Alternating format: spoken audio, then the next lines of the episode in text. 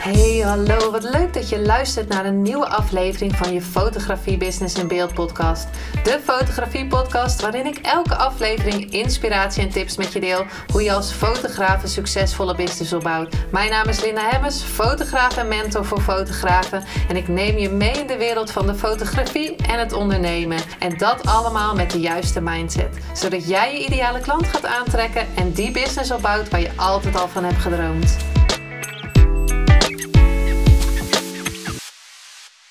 Hey, wat leuk dat je weer luistert naar een nieuwe aflevering van je Fotografie Business in Beeld. En dit keer heb ik een heel speciaal iemand aan de andere kant van de lijn, want we zitten niet bij elkaar, maar via, Zoom is dit.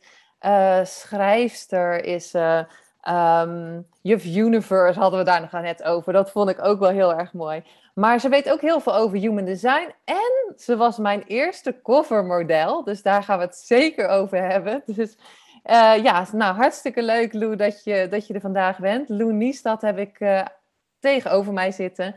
Nou Lou, vertel, vertel, wie ben je, wat doe je? En uh, ja, ik ben zeer benieuwd. Oh, nou allereerst dankjewel voor de invitatie. Als projector zijn, daar kom ik graag op invitatie. Het feit dat we alle twee projectors zijn, human design wise, um, vind ik ook ontzettend leuk. En je stelt me meteen de meest moeilijke vraag, vind ik altijd. Wie ben je? Wat doe je? en dan denk ik, en dat is denk ik, oh, en sinds ik meer weet over human design, snap ik ook waarom ik dat zo moeilijk vind om dat, in zo, om dat samen te vatten. Omdat dat altijd in verandering is en altijd in beweging is. En ik altijd denk, weet je, dat je ook niet weet wat moet je eigenlijk in je bio zetten. En hoe ga ik dat kort en krachtig samenvatten. Dus ja, wie ben ik? Ik ben Lou.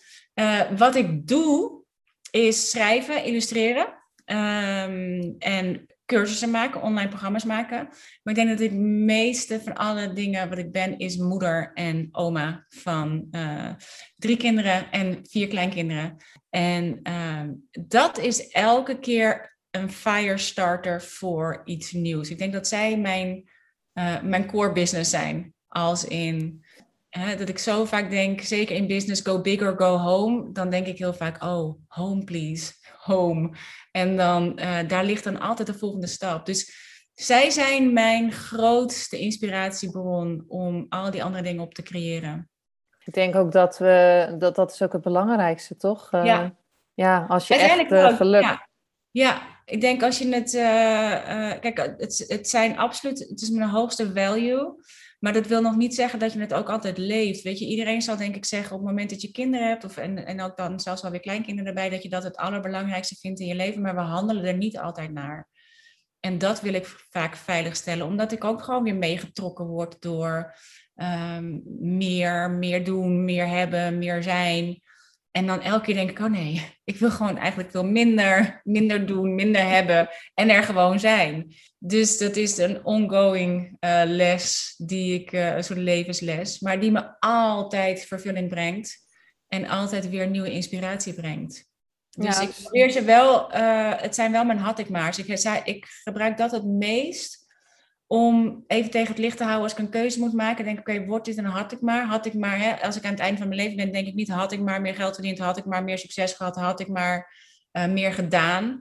Maar ik zou ongetwijfeld wel uitkomen, had ik maar meer tijd gehad met mijn gezin, had ik maar meer tijd doorgebracht met degene waar ik echt van hou. Dus dat helpt me wel altijd om de juiste keuze te maken in overeenstemming met die hoogste values. Dus en, en uiteindelijk ook in overeenstemming met mijn eigen design. Dus al die dingen komen zo mooi samen. Ja, super mooi. En ik vergeet helemaal, want jij had het net over illustrator, want ik vergeet helemaal te zeggen, want ja, je hebt nu een hartstikke.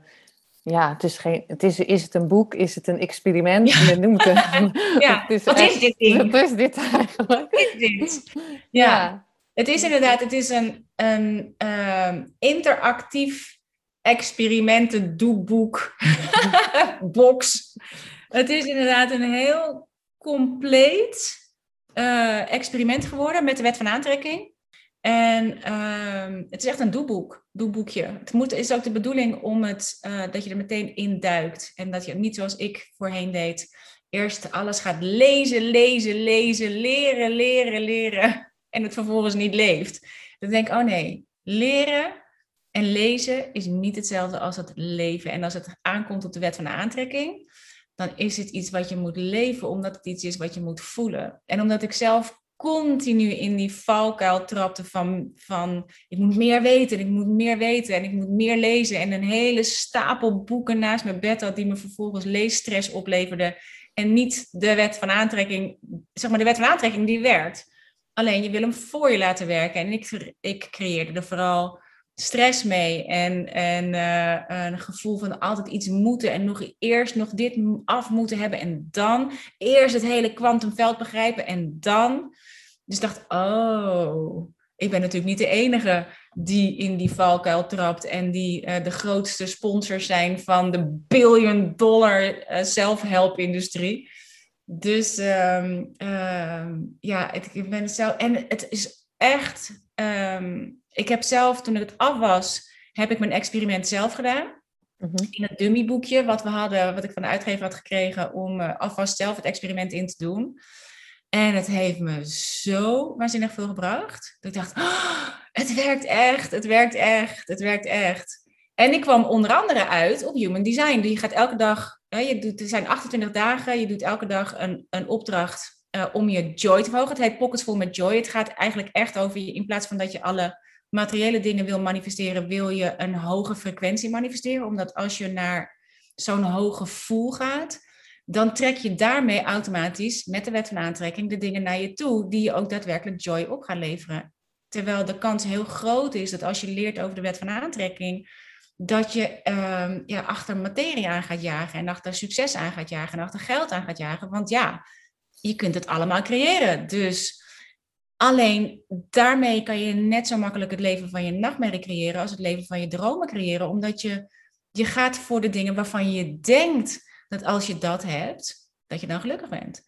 En het is andersom. Dus ik vind het ontzettend leuk. En dan ga je aan de andere kant, elke dag maak je één opdracht om je joy te verhogen. En aan de andere kant dan flip je hem over naar de side notes kant. En daar krijg je een vragenlijstje die je kunt checken om te kijken welke bijzonderheden er zijn voorgevallen. Hmm. Omdat alles is er al, dat hoor je natuurlijk continu als het gaat over de wet van aantrekking. En je denkt, waar dan? Want je ziet het niet, maar wij zien het niet. Maar het is er wel degelijk. Je moet er alleen, je moet weten waar je op moet letten. Je moet letterlijk het onzichtbare zichtbaar maken. En dat doe je door te tracken en tracen. Eh, gewoon simpele dingen. Wij, wij denken dat het allemaal, dat wonderen gaan over grote wonderen. Maar het zit in hele kleine dingen die wij vaak niet doorhebben. Dat, dat je niet doorhebt dat je overal groen licht hebt. Dat je niet doorhebt dat alles in de aanbieding is wat je net nodig hebt. Dat je niet doorhebt dat jij net iemand hebt voorgelaten op een zebrapad en vervolgens thuis uh, dat het een connectie heeft met het feit dat je een belastingteruggave hebt. Maar, en andersom, als je iemand afsnijdt op de snelweg en je komt thuis en je hebt een belastingaanslag. Uh, het heeft allemaal met elkaar te maken. Dus je leert letterlijk de connecties zien die wij nu niet kunnen zien. En wij denken, het werkt niet, het werkt niet. Het werkt zeker wel. Je moet het alleen kunnen zien. En doordat er continu te tracken en tracen voor 28 dagen, kwam ik uit op human design. En, dacht ik, en dat was de missing link voor mij, om te weten dat ik dacht, oh, nou snap ik waarom we niet allemaal op dezelfde manier manifesteren. Ik dacht, hoe kan het dat het voor de een wel werkt en voor de ander niet werkt? En dit was ineens, had ik het bewijs in handen dat je design, en je bent niet zozeer een design, je hebt de energie van een bepaald type, dat de energie die jij hebt als een, als een human design type, dat dat jouw energie is om een connectie te maken met de energie. Dus dat jij als het ware een soort kwantum wordt waarmee jij connect met dat kwantumveld. En dat was werkelijk, ik vond dat zo ongelooflijk inspirerend, interessant, uh, zo'n eye-opener. En zeker gezien het feit dat ik projector ben, en dat zal voor jou, ik denk dat het voor projectors, manifestors en voor uh, reflectors met name ook, een enorme eye-opener is. Omdat je denkt, oh, daarom. Ik ben een mental projector, is 3% van de samenleving. En dan denk je, ja, hmm. dat maakt ook wel voor mij in ieder geval in één keer heel duidelijk dat het. Uh, dat ik daarom met zoveel dingen niet resoneer. Dus ik denk, nou, is niks voor mij. Ik heb het allemaal geprobeerd. Of het nou gaat over de businessadviezen, of het nou gaat over manifestatieadviezen, of het nou gaat over de alle how-to's ga 9 van de 10 keer niet op voor mij. En nu denk ik, oh, het gaat ook niet op voor mij. Prima. Nu snap ik waarom het ook voor mij niet werkt. En op het moment dat je dat wel gaat doen, en voor ons, en het is misschien een beetje een onderhandig gesprek, omdat je, je moet wel een beetje weten van human design om uh, te, in één keer te begrijpen waar we het over hebben. Maar als we het hebben over de strategie van een projector, die wachten op de invitatie, wat, hè, dat, dat is jouw houding, jouw energiehouding is wachten op de invitatie. Je moet worden uitgenodigd. Nou, zo worden we totaal niet opgevoed. Zo leren we niet hoe we in business moeten zijn, want we moeten allemaal proactief zijn en get yourself out there en go, go, go. Maar is helemaal geen projector-energie. En ik was er toevallig achter gekomen toen ik op mijn eigen experiment ging, zeg maar het allereerste experiment, door helemaal van social media af te gaan, de stekker uit mijn business te trekken en te gaan kijken wat gebeurt er als ik echt mijn joy ga volgen en echt mijn vrijheid ga volgen en ga vertrouwen op de wet van aantrekking in plaats van op de wet van actie. en toen trok ik van alles naar me toe. Het was gewoon echt een magisch jaar. Daar is Pocket Full met Joy uitgekomen. Maar ik weet nu, toen wist ik nog niks van human design. En achteraf weet ik dat ik toen dus per ongeluk in de strategie ben gestapt van een projector. Mm. Dus ik weet dat het werkt. En nu kan ik daarop vertrouwen, nu ik ook snap waarom dat voor mij werkt. Maar dat was tegelijkertijd ook dat ik dacht, oeps, wat nou als Pocket Full met Joy alleen werkt voor projectors? Toen was ik echt even, ik dacht, oh, oh ja. ja. Voor projectors werkt het inderdaad om achterover te leunen, je joy te volgen en de invitaties, die stromen gewoon naar je toe. En de invitaties kunnen overal overgaan. En, het, en, geld stroomt naar je toe, alles stroomt naar je toe. dacht ik, oeps, zometeen is het alleen voor projectors. Want, en dan denk ik, oh, en wat nou als het alleen voor mentor projects is? Voor 3% heb ik net dit hele coole product gemaakt. Helemaal enthousiast over. Denk je, ja, het werkt jongen als een malle. En ik dacht, oh. En hoe kwam je daarachter? Niet voor iedereen. Dus ik heb me helemaal verdiept in human design. En toen kwam ik gelukkig tot de ontdekking dat de manifesting generators en de generators, zeg maar onze echte go-getters, dus degene die echt de energie hebben om te gaan, gaan, gaan, die laden zichzelf op, halleluja, met mhm. joy. Dacht ik, oh gelukkig die doen, die, voor hen is het juist heel belangrijk om dingen te doen gewoon voor de joy. Gewoon voor je plezier, gewoon nergens toe leidend, maar gewoon voor de fun van dingen. En dat de reflectors, hun strategie is een hele maandcirkel wachten. Om te weten of ze consistente energie hebben om iets te gaan doen. Pocket for my joy, 28 dagen precieze maancyclus. Dacht ik, halleluja, thank you so much. het is ook voor reflectors en voor de manifestors is het een fijne om ideeën op te doen, om zelf erop uit te gaan. Dus ik was uh, wel heel blij te weten dat het echt niet alleen voor projectors was, maar toen dacht ik wel, ik wil een klaslokaal maken bij Pocket for My Joy en daarin een soort introductie doen in human design, zodat je weet wat je design is en dat je ook kunt zien, want je kunt ook aan je design chart zien of je een specifieke manifesteerder bent, een non-specifieke manifesteerder bent, of je passief manifesteert of actief manifesteert. Dat, al dat soort dingen zijn belangrijke dingen om te weten.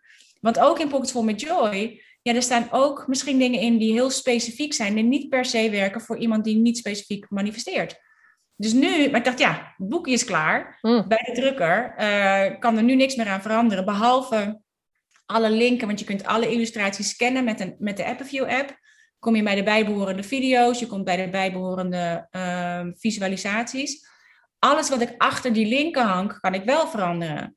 Alleen alles wat geprint is, ja, dat staat nu letterlijk uh, zwart op wit en kleur op wit. Daar kan ik niks meer aan veranderen. Maar aan de achterkant kan ik nog van alles veranderen. En in het klaslokaal kan ik uh, die extra informatie bieden, zodat je, als je daarin geïnteresseerd bent, volgens je eigen design erin kunt stappen. En dus dat experiment kunt doen.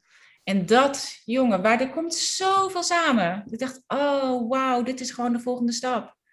En dat vind ik het mooie eraan. De volgende stap, die, die ontvouwt zich vanzelf. Dat weet Als iemand niet weet wie, hoe die om zijn design... Uh, want ik, ik weet ook heel veel van human design. Ja. Ik heb, uh, ik heb uh, ook hier mijn chart toevallig liggen. Ja. En uh, ben er al sowieso bijna een jaar mee bezig. Ehm, maar als iemand niet weet hoe, want we hebben het nu over human design, niet eens eens weten hoe of wat, hoe, want kan jij meer even een beetje uitleggen hoe je alvast wat kan vinden over je design? Je kan sowieso, je kan overal online kan je een, een eh, free chart maken. Ik weet niet zo goed een fijne Nederlandse site. Ik doe hem zelf altijd op myhumandesign.com omdat ik die er gewoon het mooiste uit vind zien. En die geeft je heel veel informatie in, heel, in één overzichtje van je. Hè, dus ook uh, wat je strongest sense is en al die. Maar is in het Engels, dat moet je wel fijn vinden. In het Nederlands weet ik het niet zo goed. Maar daar kan je je Human Design Chart opvragen. Het enige wat je nodig hebt is je geboorteplaats, uh, geboortedatum. Maar je hebt je geboortetijd nodig. En dat is niet voor iedereen even, uh, zeg maar, dat je dat echt bij de hand hebt. Sommigen moeten dat opvragen. Je kunt het opvragen bij de gemeente. Dat werkt natuurlijk niet voor iedereen. Sommige mensen weten gewoon niet wanneer ze geboren zijn. Um, en hebben ook niet uh, de mensen om zich heen om dat te achterhalen. Dat is lastiger, want je wil wel vrij, je wil eigenlijk wel heel specifiek zijn in je geboortetijd, om zodat die pijltjes waar je aan kunt zien wat voor soort manifesteerder je bent. Kijk, je zou misschien als je uh, een half uur verschilt met je daadwerkelijke tijd, zal je niet ineens een heel ander designtype hebben. Maar je zult wel andere gates geactiveerd hebben en, en andere, de pijltjes zullen misschien niet, niet goed staan. En daar ga je dan wel je informatie uithalen. Maar voor iedereen die dat makkelijk kan, ja, je kan er ompendelen, geloof ik. En ik vind dat moeilijk, want ja, ik durf daar gewoon niet zo heel erg op te vertrouwen. Ik weet dat dat kan, maar ja, ik als mental projector met mijn mind die daar overal tussen gaat zitten. Die denkt, ja, ja dat kan, dat, dat vast, uh, dat gok ik maar een beetje. Dus ik vind dat heel moeilijk, maar uh, er zijn er die dat gewoon zo uh, kunnen voelen. Je letterlijk kunt voelen, ben ik in de ochtend geboren of ben ik in de middag geboren? Mm. En dan pendelen, ja, nee, en dan steeds, steeds een beetje kleiner maken.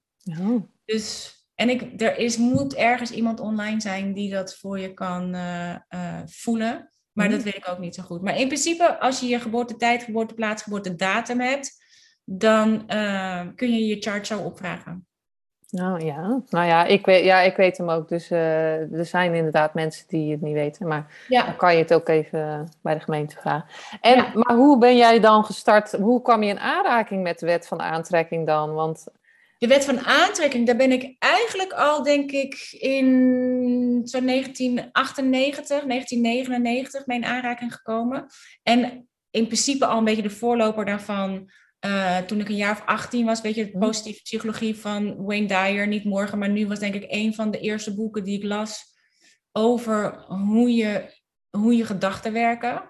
Dus hoe je, um, hoe je anders kunt kijken en anders kunt denken over precies dezelfde dingen.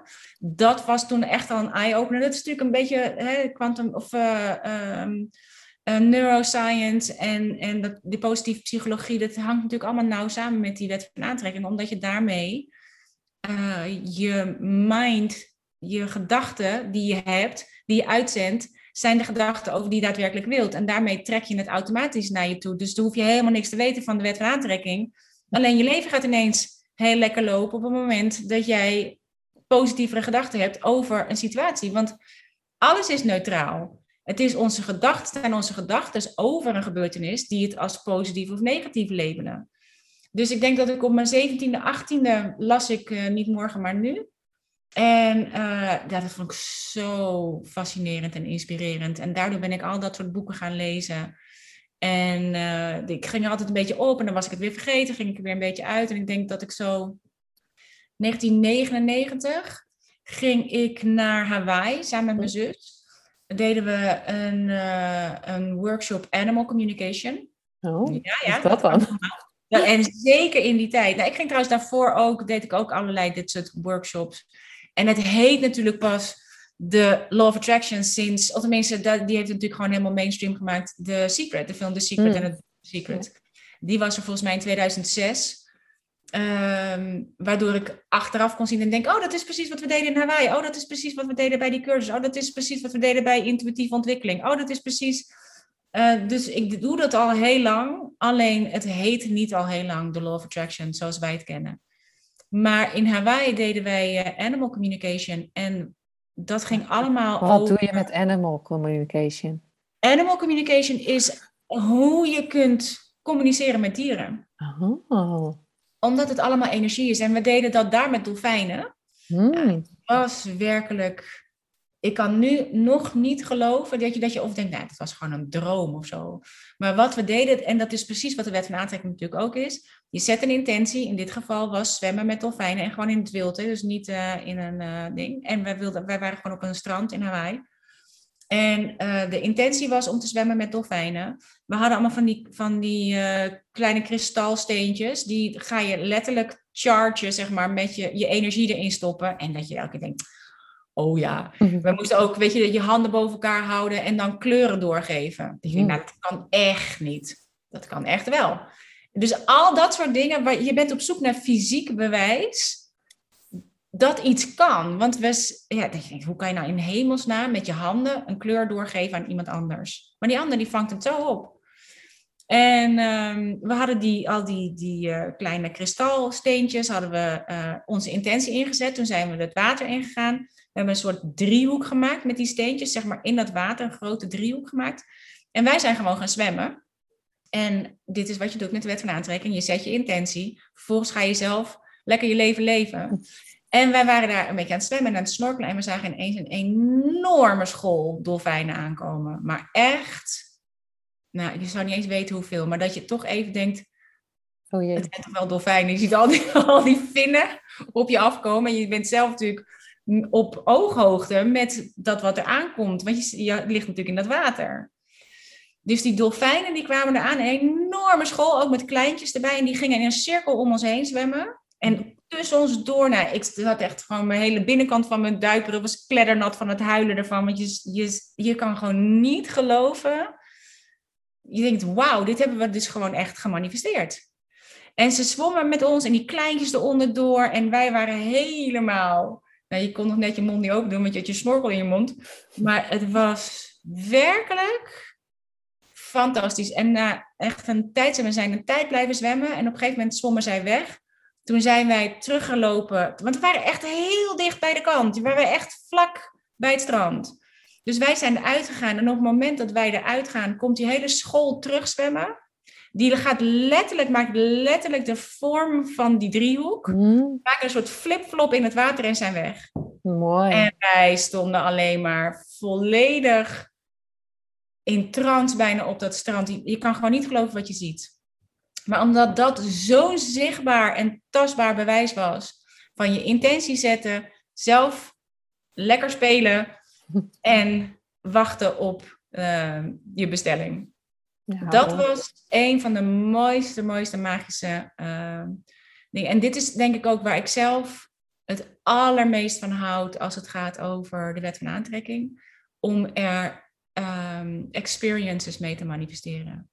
In plaats van spullen omdat alle materiële dingen, die zijn uiteindelijk, vind ik ze ballast en geven, maken me een soort onvrij. Je moet overal voor zorgen. Het moet ook allemaal afgestoft. moet ook allemaal. En terwijl ik denk, dit soort dingen, en dat, je het, dat ik gebruik het het allerliefst. En dat was in die hele periode, weet je, dat ik ook met de kinderen... Ik ging dit natuurlijk doorgeven aan mijn kinderen, die waren toen nog heel klein. En uh, zo hebben we onze kat die, die weg was teruggemanifesteerd. Met z'n drieën gaan, kinderen gaan zitten. En gewoon al zien hoe die weer terugkwam. En het kwam gewoon weer terug. Die al weken weg was nadat wij op vakantie waren geweest. En die al weken weg bleef, bleek te zijn volgens de buren die niks hadden gezegd. Dus uh, weet je, op dat soort dingen inzetten. Maar ook dat je met de kinderen bezig bent. En je denkt, oh, het zou echt wel super zijn als we nou drie van die tafeltjes zouden hebben. Want we waren iets aan het creëren, ik weet niet meer precies wat. Vervolgens liepen we naar voren. We wonen in zo'n kabouterhuis. Uh, waarbij je de, de afvalbak echt even een stukje moest lopen. Bij die afvalbak naar voren brengen. Het grof vuil was. En wat stond er bij het grof vuil? Wat nog niet gezegd. Drie tafeltjes zo van groot naar klein. Ik dacht, oh, zou je hem hebben? Had zo wat. Dat dingen. En dat, daar hou ik het allermeest van. Dat je dit soort.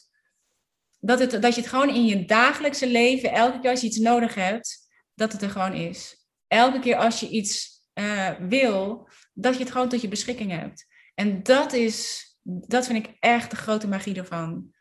Dus daar, um, en daar was dat toen ook voor bedoeld. Gewoon het gevoel. Weet je, zij zei ook altijd: ja, form follows thought. Dus wat je, de, de vorm, de fysieke vorm, die volgt op je gedachten. En dat is natuurlijk helemaal het hele gedachtegoed van, van de wet van aantrekking. Je, wat je denkt is wat je in je leven brengt. Ja. Dus dat was mijn eerste echte introductie met de wet van aantrekking. En het is nog steeds mijn favoriete manier om, uh, om te leven. Omdat zoals we het daar deden, zo, zo totaal los van nou, ik, ik heb toch het gevoel dat, er, dat we een soort van manifestatiemaniakken aan het, uh, aan het worden zijn inmiddels door de, die hele... Het is natuurlijk een hype nu, de wet van aantrekking. En dat, dat snap ik ook. En ik snap ook dat mensen ehm, bijna massaal gaan voor het grote succes en de... Denk je, ik heb altijd grote succes gehad. En denk je, daar lag het ook niet. Ik heb het gehad als model. Ik heb het gehad, weet je, ik heel veel geld verdiend. Heel veel geld gehad. Heel succesvol geweest in heel veel dingen. Maar daar lag niet diezelfde joy en de enorme wauw als het zwemmen met dolfijnen of als drie tafeltjes vinden op het moment dat je ze nodig hebt. Of de, de magie van. Het is eigenlijk een, ja, het soort van mundane miracles. Gewoon de, de dagelijkse wonderen. Ja. En die vind ik het allercoolst. Ja. het allercoolst. Dus, uh, en dat is denk ik ook waarom Pockets Full met Joy gaat letterlijk over het manifesteren van de frequentie van joy. Omdat je daarmee aantrekt wat je ook als je het in de fysieke vorm hebt uiteindelijk, dat het je ook joy zal geven. Ja. En het, het zijn de dingen waarvan je niet kunt bedenken.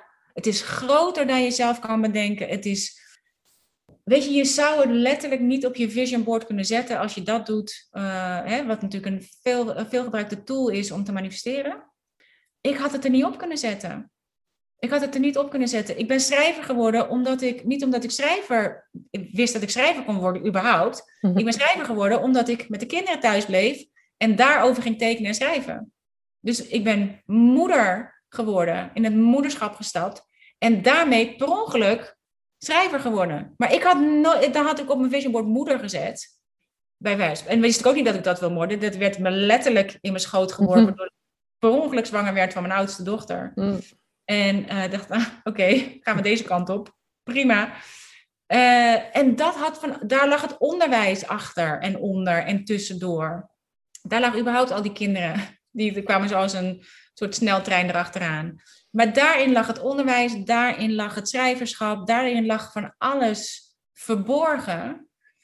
Terwijl ik niet wist dat ik dat in me had. Ik had het niet kunnen bedenken dat ik een, een eh, succesvolle schrijver zou zijn. Omdat het niet. Uh, het was niet in mijn bewustzijn. Het was niet in mijn. Oh, net als tekenen. Ik wist helemaal niet dat ik kon tekenen. Het was helemaal niet iets wat ik altijd al deed. Of wat ik, uh, waar ik, wat ik op mijn verlanglijstje had staan. En wat stond er op je verlanglijstje? Wat stond er op je verlangen? Wat wilde je graag? Nou, ik denk wel dat mijn, het allereerste wat ik gemanifesteerd heb, is dat ik model ben geworden. Want hmm. dat weet ik, dat ik toen ik een jaar of negen of tien was, dat ik model wilde worden. Want de, een dochter of de vriendin van de zoon van een vriendin van mijn moeder, die was model. En die stond dan in die bladen, jongen. En dat vond ik dan heel interessant. Dacht ik, oh, dat wil ik ook als ik zo groot ben als zij. Wil ik dat ook worden? En dan ging ik allemaal plaatjes knippen uit de, de bladen. Die hing ik allemaal op mijn muur. Maakte hele moodboards. De voorloper van moodboards had geen idee dat het een moodboard was. Helemaal muur hing ik allemaal vol met foto's. Maakte allemaal plakboeken. Zat te tekenen of allemaal dingen te plakken in mijn agenda. Dus dat is achteraf gezien. Ik denk, dat heb ik dus gewoon gemanifesteerd. Want uiteindelijk ben ik model geworden. En tussen dat dat ik een jaar of negen, tien was dat ik dat wilde. En dat ik uiteindelijk model werd op mijn twintigste, relatief laat in die tijd. Zit mhm. tien jaar tussen dat je het weer loslaat en je gaat gewoon naar school. En je gaat, eh, ik ben ook erg gaan naar Amerika en helemaal weer losgelaten, want ondertussen andere interesses. Maar uiteindelijk dus model geworden, doordat ik helemaal projector style ben gevraagd mhm. om voor de camera te gaan.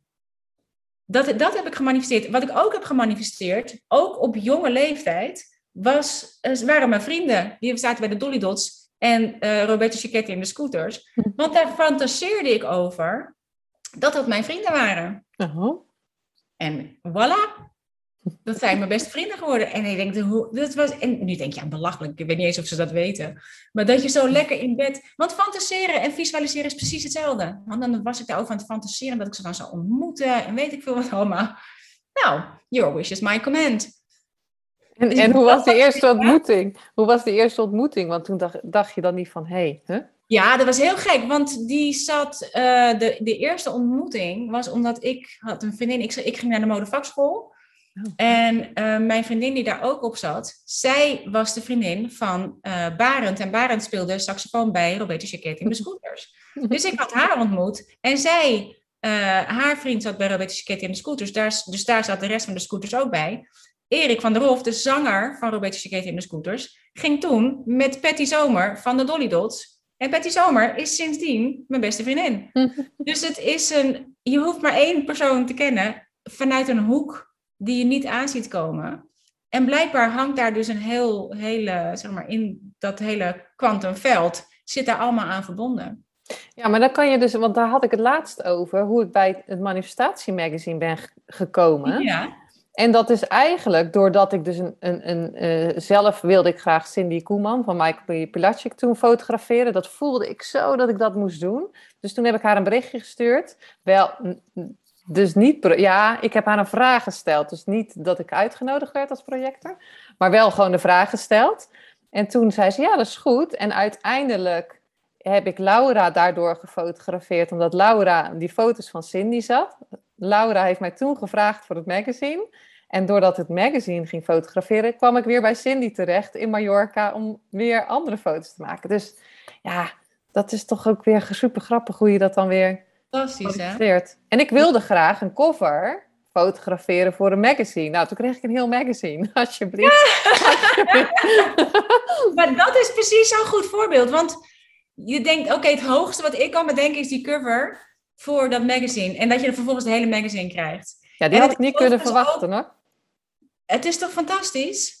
Maar je hoeft alleen maar erachteraan te gaan van wat je. En, en het is denk ik ook een. een uh, als we het hebben met projectors over dat je moet wachten op de invitatie. Die invitatie kan ook komen in de vorm van een goed idee. Je kent een invitatie vanuit het universum om, om te gaan. En om hem, hè, dus je, je volgt als het ware je intuïtie daarin. Dus het is niet zo dat je echt alleen maar dat je nooit eens iemand mag uitnodigen. Anders zouden wij dit gesprek ook niet gehad. Want jij kan mij niet uitnodigen als projector. En ik kan mij niet bij jou uitnodigen als projector. dus het is niet zo dat je als projector nooit eens initiatief mag nemen. En je mag altijd gaan voor de dromen die je hebt. Je, bent alleen, je wil je alleen bewust zijn van de energie die je hebt. En dat je ehm, dat die kant. Kijk, het gaat vooral over bewustzijn uiteindelijk. Want het gaat over Ehm, als ik me bewust ben van het feit dat ik als projector um, of met projector energie een ander zich heel vaak snel bekeken voelt, omdat je zo van die. Wij hebben echt X-ray visie op mensen. Die kunnen zich heel naakt voelen, want je kan er dwars doorheen kijken. Je ziet zo, je denkt bullshit, bullshit, bullshit. Dit is wat voor mij social media en, en um, zo tricky was. En ik het zo heerlijk vind om daar af te zijn is omdat ik een, een hele hoge bullshit meter, hele, hele hoge um, uh, ja, bullshit meter heb. Je kan er zo doorheen prikken. Maar het is mijn energie. Het is mijn energie die er van naar beneden gaat. Want degene waar ik doorheen prik, die heeft er geen last van dat ik er doorheen prik. Zeker niet online. Maar ik heb er last van, want ik, mijn energie gaat naar beneden. Omdat ik denk, wat een bullshit. Of, of dat je gewoon ziet dat de buitenkant niet klopt met de binnenkant. Je ziet dat het niet waar is wat je ziet. Dus, uh, maar als je dat in het echte leven hebt, je, je, je, je, kan gewoon zien en een ander die voelt zich ook gezien. Dus die zal heel snel uh, denken, oeps, nee, en zich van je afduwen. En dat is natuurlijk wat met projectors heel veel gebeurt. En zeker ook omdat we leren dat we, dat we proactief moeten zijn en dat je er zelf op uit moet. En hè, ook, en van, dat is natuurlijk al op school, je moet presentaties geven enzovoort over dingen. Je moet jezelf steeds maar laten zien, laten zien, laten zien. Maar dat is niet voor, hè, dat hele just do it is eigenlijk alleen geschikt voor manifestors. Alleen de manifestors zijn de echte just do it. En de rest is, ja, die wacht om ergens op te reageren, die wacht op uitgenodigd te worden. Dus het, het is een, uh, uh, we hebben de wereld soms zo op zijn kop gezet. Maar voor ja. project is het dus niet zo dat jij helemaal geen initiatief mag nemen, omdat jij op de invitatie wacht. De invitatie nee, want anders blijf je maar achterover zitten dan. Ja, dan kan ja, net je gaat ook niet passief wachten op een invitatie. Jou, dit is een beetje zoals we deden met de dolfijnen zetten. Dit is de, dit is de uh, intentie. En jij gaat in de tussentijd gewoon uh, plezier maken. Dat, ja. is, hè, dat is waarom joy een hoge frequentie is. Dit is de manier waarop je wacht op eh, de, op je bestelling. Je hebt plaats een bestelling bij het universum. Dit is je intentie. Vervolgens ga jij zelf alvast in de energie hangen van hoe je denkt dat het zou zijn als je het hebt. Je gaat al, hè, en het is dus allemaal fantasie. Het is allemaal fantaseren. Fantaseren en visualiseren is precies hetzelfde. Dus jij kan lekker op de bank gaan liggen, dagdromen. En, en dit is waarom ik het zo ontzettend leuk vind. Want als ik, ik heb nog nooit verteld over iemand dat ik de dots en de scooters heb gemanifesteerd. dat ik dat ook een beetje gênant vond. Dat je, dat je dan zo gaat zitten fantaseren. Als, terwijl kinderen fantaseren allemaal. Ja. Ik dacht, ja, en we hadden allemaal, uh, iedereen was de Dolly Dots. Want we deden, speelden allemaal de Dolly Dots. En iedereen had een favoriet. En we zaten allemaal in het Dolly Dots bandje. Dus ik denk, ik was ook, kijk, Abba heb ik niet gemanifesteerd. Maar daar was ik ook vrienden mee. Dat snap je. En ik was een Charlie's Angel. Dus ja, ben ik ook niet echt geworden. Maar dat fantaseerde ik altijd. Kan nog dus, komen, kan nog komen. Je weet het niet. Nee, je weet het niet. Sarah Fawcett lokken. Misschien uh, heeft het universum wat heel anders voor je in petto. Dat kan natuurlijk ook. In deze doe ik natuurlijk nog steeds precies hetzelfde. Want vroeger was ik... Uh, hoor je die helikopter? Ja. Vroeger uh, speelde ik dus altijd Charlie's Angels. En dan was mijn fiets was een paard of een motor. En ik moest dan mysteries oplossen. En ik was Farrah Fawcett en ik had dan dat lange haar. Ik had vroeger ook lang haar, dus dat ging dan zo lekker wapperen in de wind. en ik was dan, en dat deed ik heel vaak met mijn vriendinnetje samen. En, maar ik dacht, ja, nu doe ik eigenlijk precies hetzelfde. Ik, uh, hè, ik luister nog steeds naar een unseen guy. In dit geval niet Charlie, maar het universum. En ik probeer nog steeds het mysterie op te lossen. Maar dan nu van het leven in plaats van, van een mysterie uit zo'n aflevering. Maar in wezen doe ik precies hetzelfde. Als, dus ik ben een Charlie's Angel. Je bent gewoon een Charlie's Angel. Dus. Dus was En vrienden met, uh, hè? En vrienden, ja. Al die mensen, dat snap je. Nog steeds, ja. Ja, nee, supermooi. En, um, want ik ben wel, want ik, wat, daar was ik ineens benieuwd naar uh, toen ik uh, aan het kijken was, uh, even informatie over jou op te zoeken. Want we hebben elkaar nu twee keer, drie keer ontmoet. Ja. Twee keer, twee keer tijdens de shoot. Maar had je zelf al eens op een cover gestaan? Dat was eigenlijk. Ja. Oh. Vroeger als model. Ja? Vroeger als model heb ik vaak op covers gestaan. En ik heb vroeger als model ook uh, heel vaak, of niet heel vaak, maar ik heb een campagne gedaan voor Esprit. Mm -hmm. Een wereldwijde campagne. Dus ik hing in abris overal over de hele wereld. En mijn vader die was destijds uh, captain bij de KLM. En ik had zo, en ik vloog natuurlijk heel veel, omdat je naar al die locaties ging voor shoots. Ik had heel vaak, we vlogen vaak met de KLM en vaak uh, stewardessen aan boord. Die zeiden, jij moet de dochter van Jaap Niestad zijn. Want dan had mijn vader ze er weer eens op uitgestuurd. Om als je, als je mijn dochter ziet hangen ergens in de metro of in de stad, wil je een foto voor me maken. Dus die waren dan door mijn vader erop uitgestuurd om, uh, om foto's te maken van een foto van mij. Of ze hadden de bladen aan boord waar ik op stond of in stond. ja, ik heb heel veel op covers gestaan en heel veel. Uh, um, de, als, maar het is totaal anders om als je zelf op de cover te staan. Ja. Zoals nu met het Manifestatie Magazine. Of als uh, model. En ik weet een van de eerste keren dat ik als mezelf op de foto ging, versus als model op de foto ging. En dat was, heeft, was ook uiteindelijk een heel bijzondere schakel in het grotere geheel. Ik ben gaan tekenen en schrijven in mijn agenda over het simpele leven goed geleefd, gewoon met mijn kinderen. En Facebook had toen nog, en dan stond dat zo'n vraag, uh, wat heb je gedaan vandaag? En dan postte ik de, mijn agenda. En dat stond dan getekend, ik had een getekende agenda. Waarin ik had getekend en geschreven over wat ik die dag had gedaan. En omdat ik vroeger als model werkte, en ik veel uh, mensen uit de modewereld kende, uit, uit de bladen kende. En die, hadden inmiddels, die waren toen stylist, maar zaten nu bijvoorbeeld op een, uh, een redactieplek. En zij, wij waren natuurlijk connected door Facebook. Hmm. En eentje daarvan, die stuurde me een berichtje. Zei, we gaan een productie doen voor de Glamour. Over ex-modellen met een nieuwe passie. Wil jij daarin als, um, uh, met over het tekenen en het schrijven? Dus die productie heb ik met hen gedaan. En ik ging natuurlijk in haar en make-up en kleding aan die ze daar hadden. En ik zat er wel naar te kijken dat het haar en make-up en ik had toen nog wat langer haar en daar gingen de krullers er alweer in. En op een gegeven moment stond ik op die set, helemaal in vol ornaat. En ik dacht, shit, ik sta er als mezelf. Ik stond eigenlijk te wachten op, op kijk, als model, ja, dan ben je onderdeel van een productie. En dan, uh, ja, dan heb je eigenlijk niet zoveel te zeggen over hoe je eruit ziet, want je bent geboekt voor een visie die zij hebben, wat zij willen fotograferen. En uh, dus ik was geheel in, op die manier erin gegaan. Tot ik voor de camera stond. En ik, ik, ik voelde me zo schaap. Ik vond de make-up heel lelijk. Ik vond mijn haar lelijk. Ik vond wat ik aan had verschrikkelijk. En dacht ik, shit, maar ik sta hier als mezelf. Dat was ik helemaal vergeten. En dat voelde zo ongemakkelijk. Terwijl je heel makkelijk als model dan kunt staan en denken, oké, jongens, als jullie dit mooi vinden, prima. maar als jezelf, dacht ik, oh. Toen heb ik meteen mijn haar weer afgeknipt. Want ik dacht, ik zag die foto's, als, ik stond letterlijk als een soort schaap op die foto's. Maar wat, het, wat de schakel was daarvan, is het interview wat Alice Beijers had gedaan voor de, die Glamour, voor, dat, voor die productie.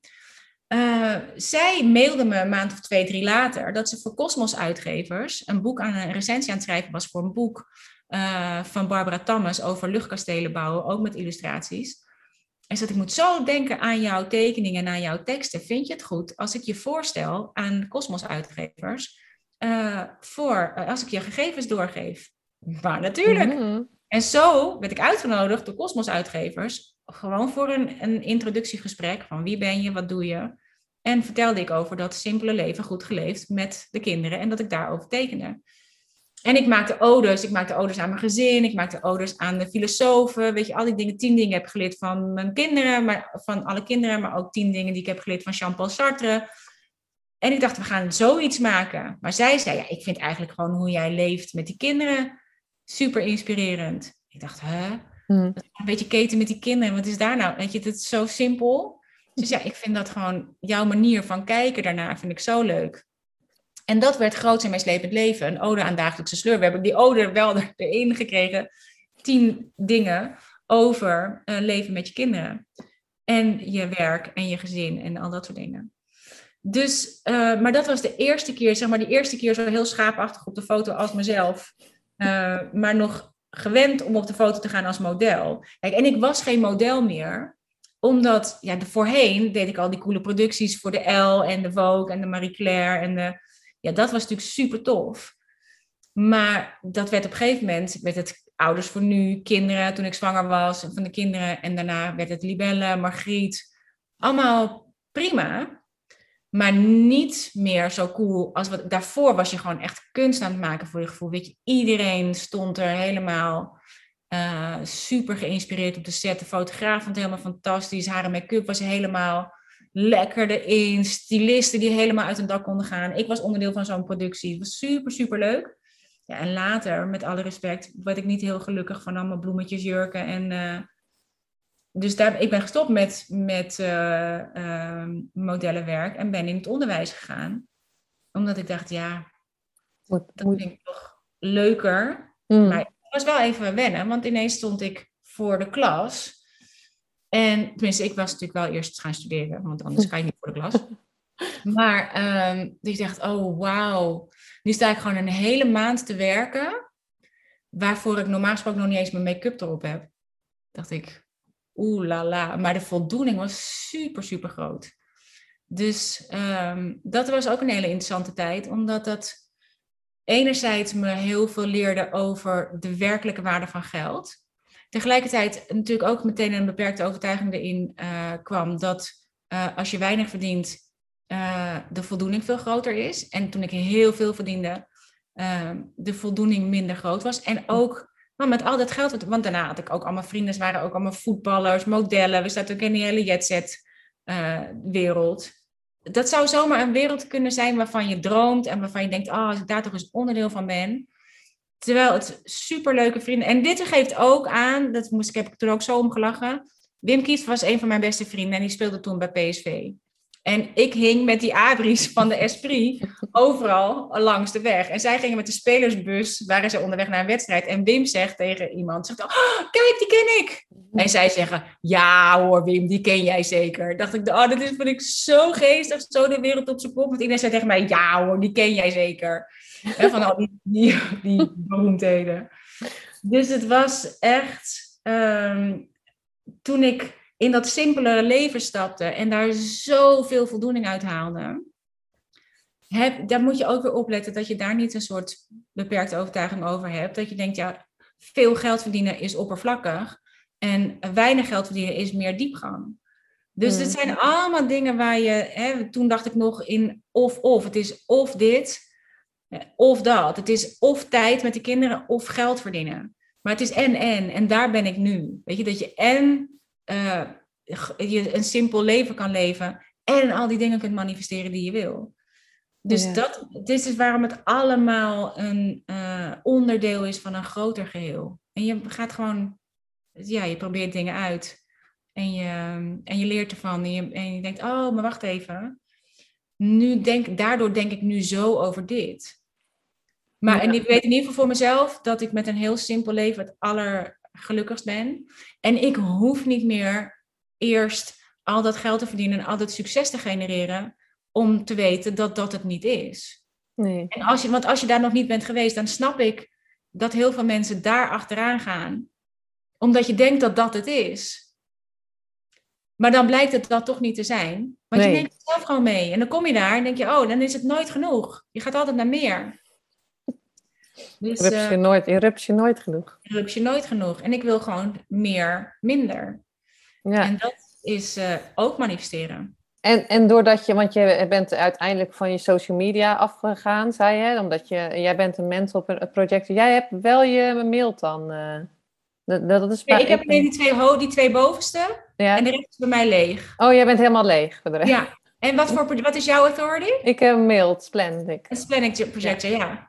En heb je alleen, welke heb jij gedefinieerd? Eh, hoofd, de twee van bovenste, dus hoofd, die Ja. asana. En keel. Ik heb heel veel in mijn keel, dat is ook zeer interessant. Ik heb er ja, 1, 2, 3, 4, 5, 5 in mijn keel eh bolletjes. oh, Daarna. ja, wauw. Bolletjes.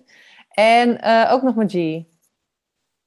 Ook Oh, dus je hebt die vier naar beneden en dan Ja. je splenic. Ja, Wauw, mooie chart. ja, ja. Dus, eh, Mooie chart. maar dat vond ik wel interessant, hoor, want we hadden het nu over de keel. Hè, wat je zegt van ik denk of ik geloof.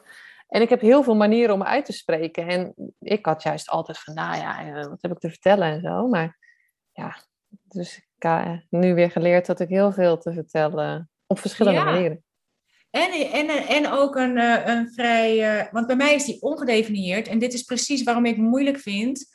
Om, eh, en mijn G-center is ook ongedefinieerd. En dat zijn de G-center is echt zo je identiteitscenter. En dit is waarom ik het bijvoorbeeld heel moeilijk vind om mezelf in een paar woorden te omschrijven. Hm. En jij dat ongetwijfeld veel steadier in bent in je energie. Want je energie is gewoon veel consistenter. En je hebt dan ook nog die, die throat center die, ehm, waarmee je het makkelijk uit kan spreken. Die is bij mij ook leeg. Hm. Dus het is ja, een mooie chart hoor. Maar dan heb je ook, je hebt ook gewoon nog echt wel motorcenters. Dus jij kan al meer energie zelf aanmaken. Ja, Ik neem die twee, hoofd, die twee hoofdzaken. alleen die twee hoofden. Die twee Nee, maar ja, ik heb, dus, ik heb dus in principe geen last van, of last, hè, of online of zo.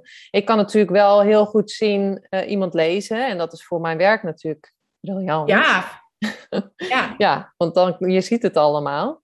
Ja. En ik neem het ook over hè, van iemand anders. Ik moet dus echt soms echt wel wegzuchten. Of eh, hè, dat ik echt die, iets- de energie van de ander dus overneem. En dat ik dus een hele dag kan fotograferen en daarna ben ik... eh, Gesloten. oh, Ja.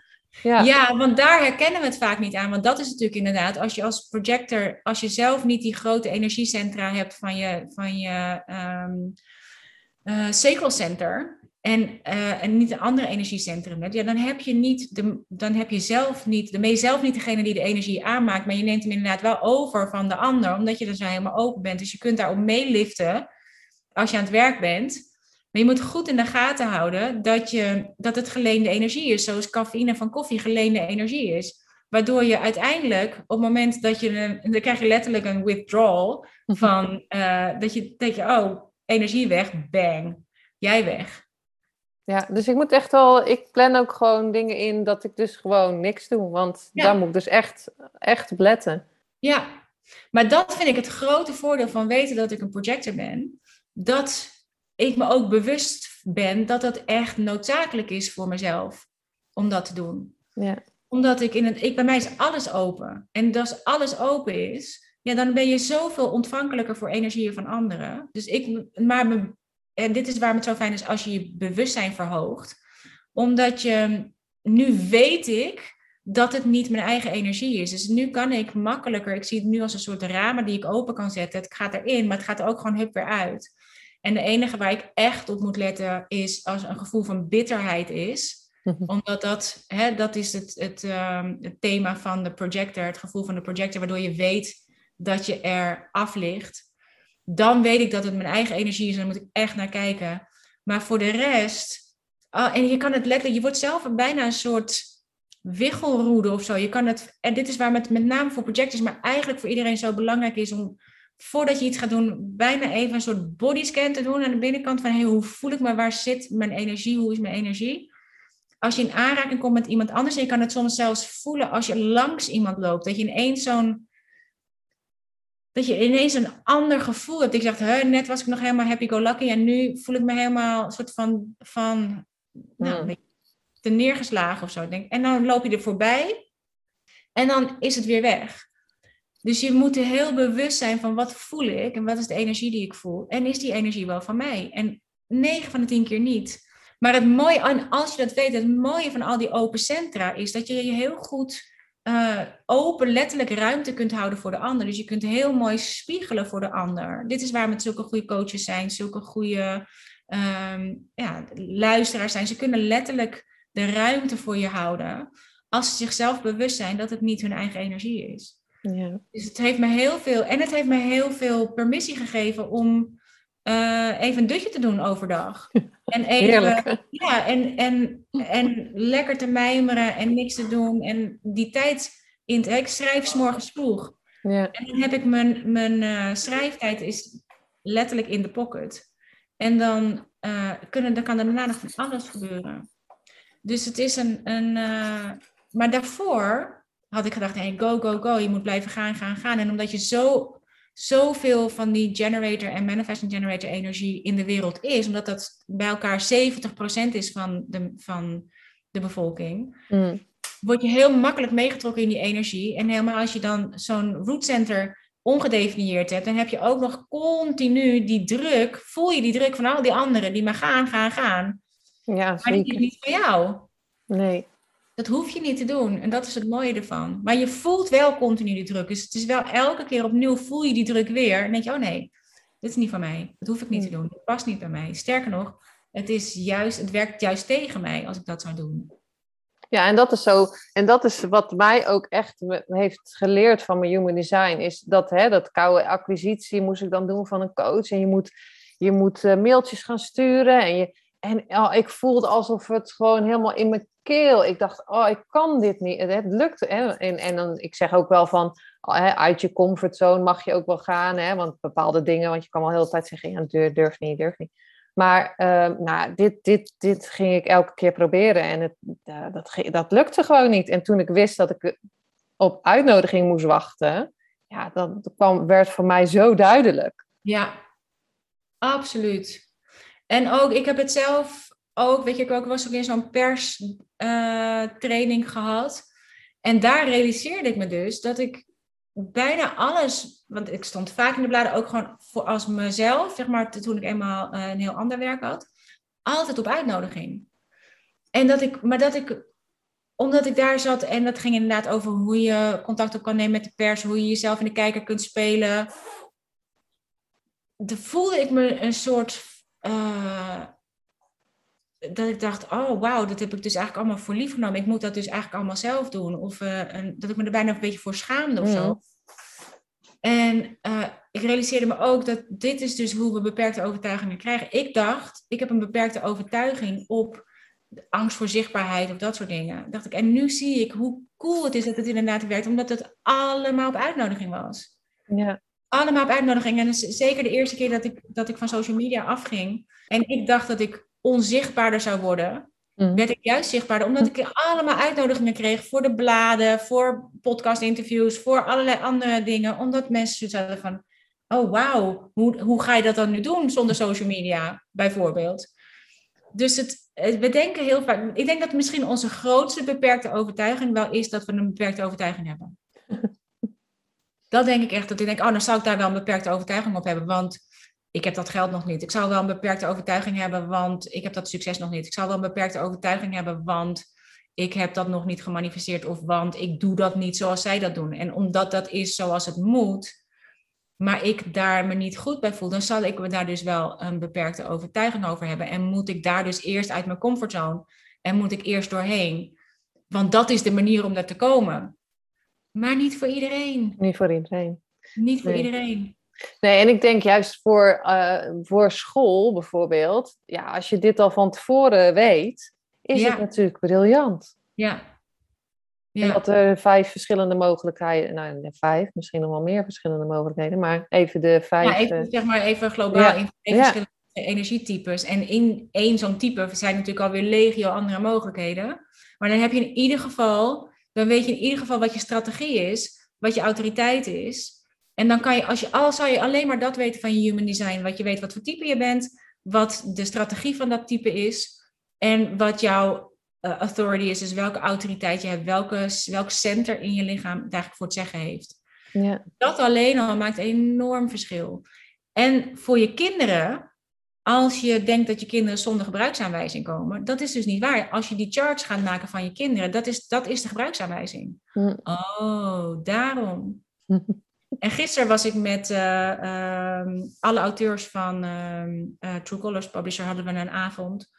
En toen hadden we het over human, ik deed het stukje over human design. En ehm, toen bleken van, van vier van de auteurs en van, uh, van Merel, van de, van de founder van de True Colors, alle kinderprojectors te zijn. Ja. En van eentje had gewoon drie zonen als projector. Ja, hoe dat? dat is echt. en we eh, waren echt, wauw. Wat fijn om te weten, want uh, de ene moeder is een manifester, de andere moeder is een generator, de andere moeder is een manifesting generator. En ze hebben projectorkinderen. En het is zo goed om te weten, omdat je, zeker als ze al die open centra hebben en, en je gaat daar als zo'n zo'n Duracell batterij, zeg maar, uh, je kinderen zitten pushen, omdat ze meer moeten doen, meer moeten doen, meer moeten doen wat zo tegen hun design ingaat. En andersom, ik heb als projector ehm, twee generators en één manifesting generator hmm. opgevoed. En Pascal is een manifesting generator.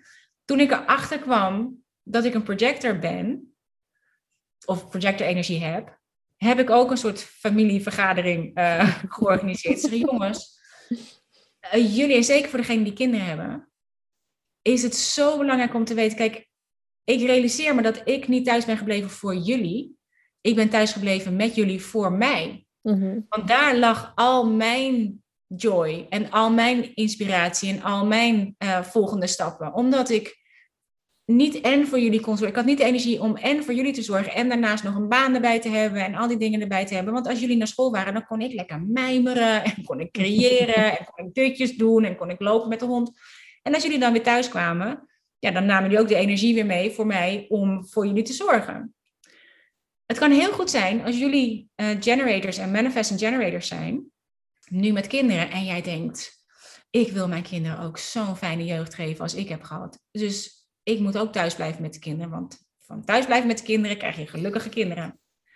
Uh, nee, niet per se. Jij hebt dat sequelcenter defined, gedefinieerd voor jou is het allerbelangrijkste dat jij jezelf oplaat met iets wat je echt heel erg leuk vindt. Voor mij lag dat in het opvoeden en in uiteindelijk het onderwijs, maar dan ging ik altijd weer terug naar huis. Dus dat zij, ik dacht, het is heel goed voor je om te weten dat het voor jou misschien, en de frustratie is het thema van de generators en de manifesting generators, dat je weet dat je van je design af bent. Hmm ik zeg, voor jullie is het allerbelangrijkste dat je doet wat je zelf, en dat kan heel goed zijn, dat dat buitenshuis is. Je krijgt gelukkige kinderen van gelukkige ouders. Ja. Dat maakt gelukkige kinderen. Dus als jouw, jouw motorcenter niet wordt opgeladen door wat jouw pure joy geeft, dan uh, heeft dat effect op de kinderen. En dat kan dus heel goed zijn dat jij gefrustreerd rondloopt omdat je denkt, ik moet het ook zo doen, want en waarom kan ik dat nou niet? Uh, nou, omdat je een ander design hebt. Dus dat was voor mij heel inzichtelijk om dat weer door te kunnen geven aan mijn kinderen. Met de wetenschap dat zij echt een ander design hebben. Dan is het mm. powerhouse charts. Ja, als die allemaal thuis gaan zitten met hun kinderen. Omdat ze denken dat dat moet. Omdat dat mij zoveel joy gaf. En daardoor uh, dit gelukkige kinderen zijn. Uh, dan uh, gaan ze tegenovergestelde creëren. Ja, dat wil je niet. En ja, ik ben eigenlijk wel benieuwd, hoe, hoe zie je het dan eh, in de toekomst voor je? Of heb je dat, heb je, maak je nu nog wel eens een moodboard of is dat dan je... Ja, ja zeker, zeker. Maar ik, ik weet, mijn moodboards die gaan dus niet over... Uh, althans, niet zozeer. We hebben wel, ik heb hiernaast zijn we een uh, huisje aan het, gaan we een mm. huisje bouwen op het eiland hiernaast. Die heeft absoluut op mijn moodboard gestaan, want ik kwam erachter dat ik een specifieke manifesteerder ben. Mm en dat wist ik niet. Ik dacht altijd dat ik, ik wist zeker, toen ik daarover hoorde, dat ik, oh, ik ben op zeker een, een uh, non-specifieke manifesteerder. Dat, kan dacht ik ook. Ik dacht dat dacht ik echt. En toen bleek ik een specifieke te zijn. Dacht ik echt, hè? Mhm. En dit is waarom ik human design zo leuk vind. Het is een experiment. Je gaat er letterlijk mee experimenteren. Dit staat er in je chart. Het kan, je, je, wat je zoveel mogelijk doet, is kijken of je ermee resoneert. Waar resoneer je mee? En voor de dingen waarvan je denkt, hmm, weet niet, experimenteer daarmee. Dus ik dacht, oké, ik moet dus specifieker zijn in, want wij wonen nu zes jaar hier. Het idee van een huisje hiernaast hebben we al sinds we hier wonen. Um, pas toen ik het heel specifiek ging maken, dacht oké, hoe moet dat huisje er dan uitzien? En ik had elke keer maar gewoon een soort van vaag idee over. Ik zag wel al die kinderen daar en die kleinkinderen. Dacht, dat, dat beeld had ik voor me, maar niet hoe dat huisje er per se uit moest zien. Dat ben ik heel specifiek gaan doen in mijn eigen Pockets Full met Joy. En in no time hadden we een vergunning daarvoor. Mm. Zitten kalen zitten er al in. En nu gaat het ineens, stroomt het aan alle kanten. We weten precies hoe het eruit moet komen te zien. Ik dacht, oh, mm. het werkt dus echt. Maar ik heb heel weinig echt materiële verlangens. Dus voor mij, mijn vision boards, en ook ik doe ze vooral in mijn eigen uh, pockets boekje. Ik ben nu pockets voor met vrijheid aan het maken. En dan begin je mm. ook weer, want je, omdat je begint, elke keer begin je met een uh, heel specifiek, ook als non-specifiek, het maakt niet uit of je een specifiek of een non-specifieke manifesteerder bent, maar je begint heel specifiek met hoe ziet in dit geval je meest vrije zelf eruit. Als je een specifieke manifesteerder bent, dan zul je daar een heel specifiek beeld bij creëren. Als je een non-specifieke manifesteerder bent, dan zou je meer op gevoel, op, op kleur, op. Dat kan op, op andere dingen. Uh, het gaat om het gevoel wat je krijgt van als je het aan het creëren bent. Daar begin ik altijd mee. Maar ik, ik maak vision boards op een frequentie, op een gevoel. Een gevoel van vrijheid, een gevoel van joy, een gevoel van dankbaarheid. Omdat daarvan weet ik zeker dat wat ik creëer, maar ook die vrijheid gaat opleveren, of mm. ook die joy gaat opleveren, of ook die dankbaarheid gaat opleveren, omdat dat mijn goal is. Omdat ik kan wel denken dat het huisje hiernaast mij uh, heel blij en gelukkig gaat maken. Maar dat is niet gezegd, want als dat er eenmaal staat, ja, dan moeten er spullen in en er moet, moet allemaal voor gezorgd worden. Stel dat de kinderen veel minder komen dan je zou denken dat ze zouden komen. En ik, moet het, hè, we hebben hier ook van die fantastische tenten gehad, van die beltenten, jongen, met kachels erin en de hele, alles erop en eraan. Want echt fantastisch.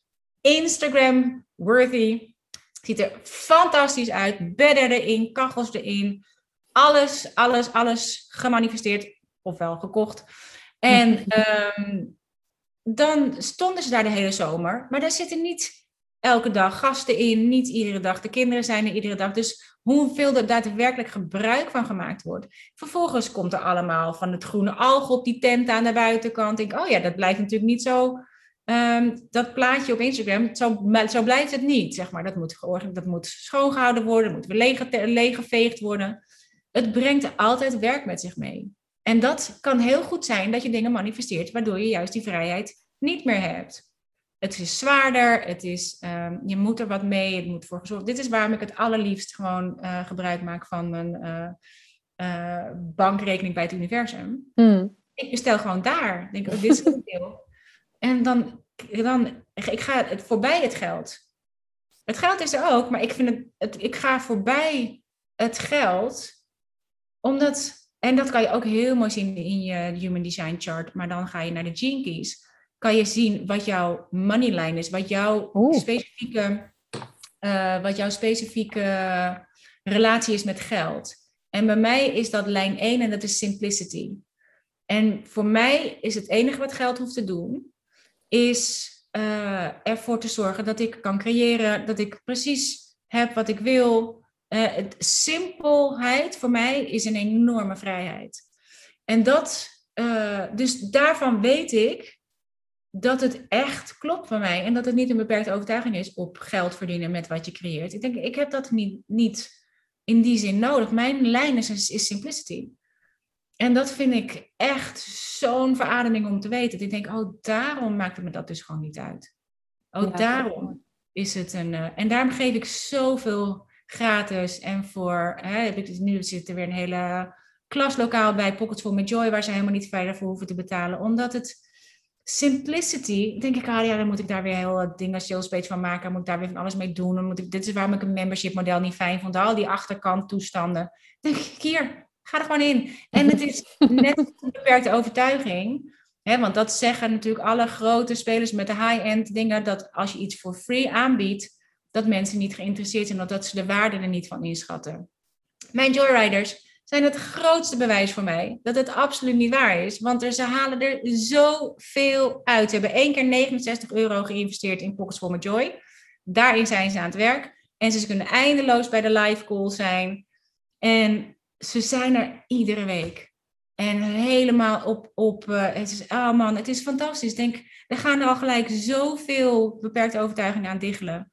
Dat het niet van waarde zou zijn als het gratis is. En, ehm, en dat het voor mij, dat het niet een beperkte overtuiging is, omdat ik niet durf te vragen voor mijn producten. Maar ik denk gewoon, ja, waarom zou ik dat doen?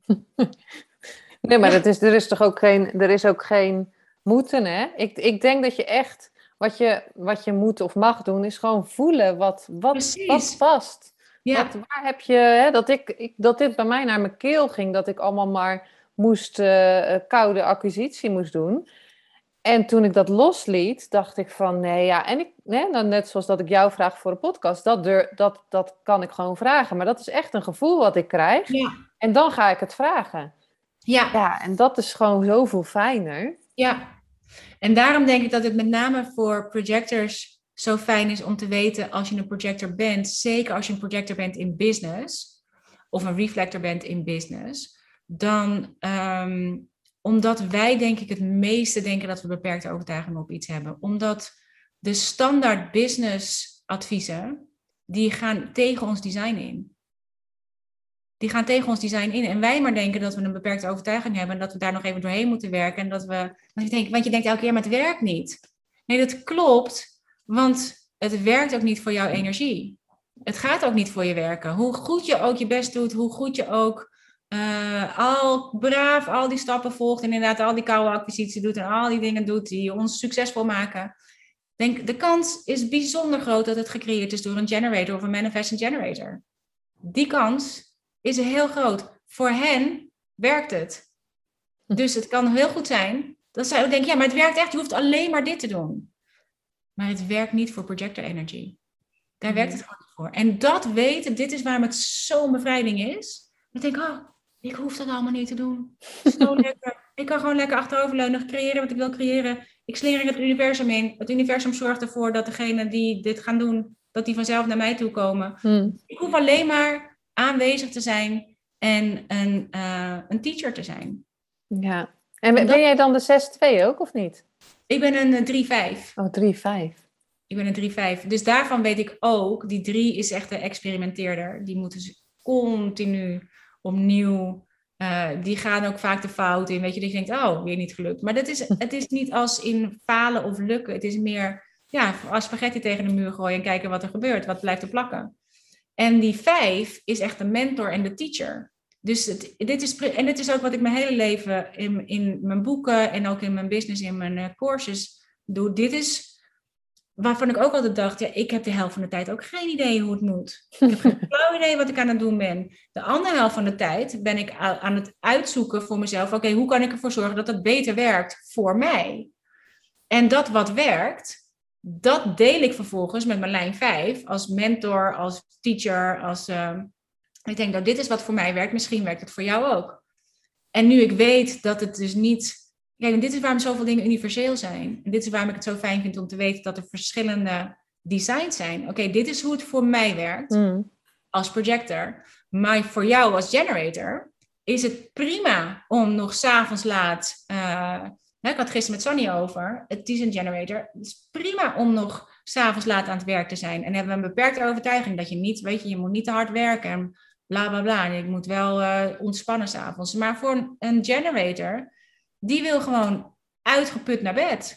Maar wel in volledige voldoening. Als je uitgeput naar bed gaat en je bent gefrustreerd, ja, dan zit je, ben je uit je design. Maar als je nog lekker aan het werk bent s'avonds, jongen, en je zit helemaal in je hummetje. Ja, ik kan ook Netflix gaan kijken. Maar jij denkt, nee, ik ga nog even lekker een module maken. Of ga nog even lekker dit doen. En je stapt helemaal voldaan, letterlijk echt lekker voldaan in bed. Poepoe, nou wauw, morgen weer. Dat is generator energie. Nou, dat voor een projector is dat het slechtste advies wat je ze kan geven. Want die moeten eigenlijk naar bed voordat ze al moe zijn. Die gaan eigenlijk gewoon echt even in de ontspanning. En de... Dus juist dit snappen, en dit vond ik op school met, met het lesgeven ook zo fijn, die meervoudige intelligentietheorie. Dus ik dacht, iedereen leert op een andere manier. Ja. Ik hoef alleen maar te weten op welke verschillende manieren je kunt leren. Op welke manieren, verschillende manieren je kunt manifesteren is precies hetzelfde. Ik hoef alleen maar te zorgen dat ik voor alle types of voor alle intelligenties uh, werkmateriaal heb. Ja. En hetzelfde is op school. Ik hoef me niet druk te maken over wie ik in de klas heb. Dat doet de school. Ik hoef alleen maar een hele goede juf te zijn. Dat is het. Het enige wat ik hoef te doen, is ervoor te zorgen dat die kinderen die in mijn klas zitten, waar ik niet zelf voor hoef te zorgen, dat ze daar komen. Hè, nu in dit geval is de, uh, het hoofd van de school is het universum. Mm die regelen de rest. Ik, het enige wat ik hoef te doen, is te zorgen dat, ik klaar, dat mijn klas klaar is. en dat ik uh, denk, oké, voor die, die kan dit, die kan dat, die kan het zo doen, die kan het zo doen. Hmm, die kan ik even daarmee helpen, die kan ik even daarmee helpen. That's it. Ja. daar zit de grote voldoening voor mij. En heb je nog grotere plannen daarmee om meer dat te gaan doen? Of nog een, ja, wat had je pockets vol of vrijheid? Wat nu kwam er nog een nieuwe? Vrijheid ben ik nu aan het maken. En ehm, dus dat is de volgende. Ga ik ook weer een klaslokaal bij maken. Uh, en dan gaan we naar de frequentie van vrijheid. Mhm. Omdat ik denk dat dat nu, met name in deze tijd, dat wij het idee hebben dat, dat we zo beperkt worden in onze vrijheid. Maar vrijheid is net als joy een inside job. Het is iets wat je, het ligt overal. Alleen je moet het zien en je moet het voelen. Ja. Want op het moment dat je, je die vrijheid, het gevoel dat je die vrijheid je ontnomen wordt, ja, dan zit je automatisch in schaarste. Dus het gaat veel meer om waar kan je het wel vinden. Dus dat ben ik nu aan het creëren. Ehm, ik ben een aantal dingen bezig met onderwijs. Ehm, en, en dingen voor human design ben ik mee Ik ben zelf een studie human design aan het doen, omdat ik daar natuurlijk alles over wil weten. Daar, daar heb ik plannen mee. Maar alles in its own right time. En wel mijn, eh, mijn hoogste waar we mee begonnen. eh, de hoogste waarde is, zijn de kinderen en de kleinkinderen. Ja. Dus die gaan voor alles. En daarom schrijf ik zo 's morgens vroeg. En dat deed ik altijd al toen de kinderen nog thuis woonden. Want ik dacht, ja, ik kan wel met een, heel, eh, hele toko aan de keukentafel tekenen. Maar niet schrijven. Ik moet horen wat ik moet schrijven. En nu wonen er helemaal geen kinderen meer thuis. Maar toch schrijf ik nog steeds heel 's morgens vroeg. Omdat ik dan is er de minste ruis. Er is, ik ben, kom zelf uit een soort slaapstand. Dus ik zit veel meer nog in dat onderbewuste stuk. En dan ga ik heerlijk twee uur zitten schrijven. Nou, en dan staat Pascal ook op. En dan gaan we lekker mediteren. eh, gewoon journal schrijven. En dan heb ik het beste al gehad, denk ik. Wat hoe laat begin je dan? Ik schrijf, als ik in een schrijfperiode zit, schrijf ik tussen vier en zes. Oh my god. Ja, is echt oh my god. En ik dacht eigenlijk, ja, dat hoef ik nu niet te doen. Ik kan ook overdag schrijven. Maar het zijn gewoon echt magische uren, die ochtenduren. En ik heb altijd zin om op te staan. Ik ga ook heel vroeg naar bed en ik doe tussendoor een deurtje. Weet je, ik ga dan Mhm. een uur in of zo. Dan vind ik heerlijk, lekker met een boek erin. En Pascal, die staat ook vroeg, die staat om zes uur op. Die houdt er ook van om lekker vroeg naar bed te gaan. Dus ja, zalig. Denk Ja. ik, dan heb, ik, ik heb veel liever de ochtend dan dat 's avonds. 's avonds heb ik niet de energie om te schrijven. Dan ga ik eh, Netflixen of dan ga ik eh, dat soort dingen doen. Maar s'morgens, jongen, is zo zalig. Mm. Dus ik moest echt weer opnieuw. En, ik dacht, en ook zo'n dat je dacht, ja, belachelijk. Je gaat er niet om vier uur opstaan. Kom on, als er niemand thuis is, wat maakt het uit? Je kan de hele dag schrijven. Maar mijn, mijn muzen staan om vier uur op. Dus dan hoef ik alleen maar te gaan zitten en dan vloeit het moeiteloos. Mm. Als ik dat overdag ga doen en dan heb ik gepling hier en geplonk daar. En eh, dan komt er opeens iets tussen. En wat lever ik in? Mijn schrijftijd. Hm. En als projector ja, werk je gewoon niet hele dagen. Dus Nee. Heerlijk. Mijn werk is in de pocket. Tussen twee en zes schrijf ik. En de rest van de dag. En dan overdag teken ik. En dan ga ik andere dingen doen. Of ik ben met de kinderen, met de kleinkinderen. Ik ben nu bezig met onderwijsdingen. Dus ehm, ehm, ja, heerlijk. Ja, maar dat is ook heerlijk. Dat, toen ik wist dat je, dat je niet per se acht of tien uur moest werken. Maar dat je gewoon lekker ook kan zeggen vier uur. Ik werk vier uur of twee. Of ik Ja. doe een dutje tussendoor. Ja, En van het team moet ik ook wel eens lachen, want dan hadden we een shoot volgens mij van Elske. Dus, eh, en dan had ik nog wat meer mensen. En dan opeens gaat even het licht uit. Zo van, pff. En dan Ja. zeggen ze ook tegen mij, oh, de projector, de pro- projector die moet heel even rusten. even rusten. Even. Ja. Maar dat maakt het zo fijn dat eh, als anderen ook op de hoogte zijn van wat human design is en dat het voor projectors dus echt anders is. En dat is inderdaad ook in het team bij ons, bij Truecaller zit ook een projector ertussen. Daar wordt ook gewoon rekening mee gehouden. Die kan niet de hele dag achter elkaar, achter de computer dingen doen. Die, die moet pauze tussendoor. Dit, en, en de ander staat ook van, hé hey, jongen, doe even je projector, eh, doe even je projector energie herstellen. Dus het is heel fijn als anderen dat weten. Dat vind ik ook echt heel fijn. Dat, kijk, Pascal heeft me altijd al die ruimte gegeven. Die zou nooit zeggen dat ik meer, meer, meer moet doen. En hij is een manifesting generator en heeft eindeloos veel energie. Mhm. En ik dacht altijd, jezus man, werk toch niet zo hard. Dat- Want ik dacht elke keer, pff, ik zou al lang onder de zoden liggen als ik dat de hele dag moest doen. Maar nu ik weet dat, dat hij manifesting generator energie heeft en dat ik projector energie heb, waar hij me altijd me helemaal vrij heeft gelaten om ook heel chill te doen, had ik toch, als hij dan thuis kwam, dat ik opeens heel druk ging doen. Want ik dacht, ja, ik moet wel wat doen. Ik moet wel busy, busy zijn. En ehm, nu niet. Nu blijf ik gewoon liggen op de bank. Als ik net met een boek op de bank lig. Of, eh, dat ik, en omdat ik weet dat hij weet dat ik een projector ben. Dus Ja. ook al gaf hij me daarvoor ook alle ruimte om dat te doen. Ik had mezelf nog niet die ruimte gegeven om dat te doen. En nu wel. Ik Ja, oh mooi. Ja, Nou ik, nou, ik vind het al, ik vind het echt een super mooi en inspirerend verhaal. Heb je nog iets als laatste om mee te geven in deze, in deze podcast? Dat je zegt, nou ja, als het voornamelijk over je human design gaat, dan zou ik inderdaad opzoeken wat is je design.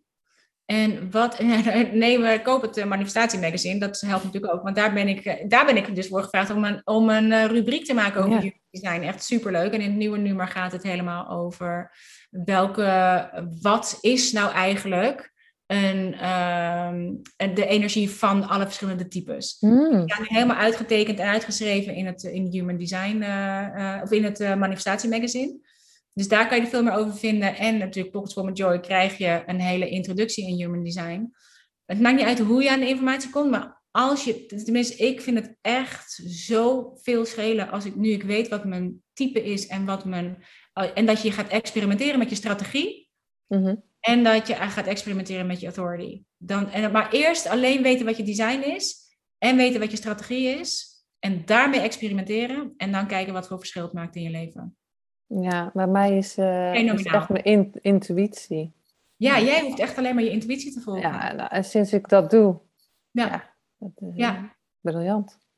En ik heb een, een, als mentor projector is mijn authority is een sounding board authority. Dus ik moet echt een, ik heb een klankbord nodig. Ik moet mezelf letterlijk, en dit is waarom ik het zo fijn vind om uitgenodigd te worden voor podcast, interviews of die dingen die ik uit kan spreken. Ja. Omdat mijn eigen stem, zeg maar, en ik, sinds ik dit weet, heb ik, dat doe ik het ook met Pascal, die is echt mijn klankbord. Dan vraag ik ook echt of ik met hem mag klankborden. En dan zegt hij dus niks. Hij luistert alleen naar mij. Want voorheen deed ik dat ook zonder dat ik wist dat het mijn authority is. Alleen dan werd het een gesprek, dus dan kwam, er ook input van zijn kant. En dan raakte ik daar een beetje van, dacht nee, nee, nee, ik moet, ik, dan kan ik er niet meer bij of zo. Dan kan ik mezelf niet meer horen denken. Dus nu vraag ik ook echt aan hem of hij even met mijn klankbord wil zijn. Want dan kan ik mezelf horen spreken, maar ik kan letterlijk je, je, jouw stem kaatst af op de energie van de ander, terug naar jou als een soort sonar, wat die dolfijnen ook doen. Waardoor ik het met mijn lijf kan voelen.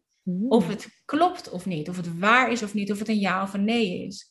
En dat, sinds ik dat doe, dus dit is echt je authority gebruiken om keuzes te maken. Je hebt je authority, die heb je nodig om op jouw unieke manier keuzes te maken. Hmm. Sinds ik dat doe, en dat kan ik ook met mijn journal doen, ik kan het ook schrijven als een klankbord. En daar krijg ik ook de meest fantastische antwoorden, komen verschijnen gewoon op de pagina. Hmm. Dus dat is ook een vorm van klankbord. En dat heb ik mijn hele leven gedaan. Want ik dacht, oh, dat heb ik dus echt intuïtief uh, op die manier gedaan om die helderheid te komen. Want je, je gebruikt je authority om tot een helder inzicht te komen. Mm. Maar sinds ik dit met Pascal doe, dat is echt, echt fantastisch.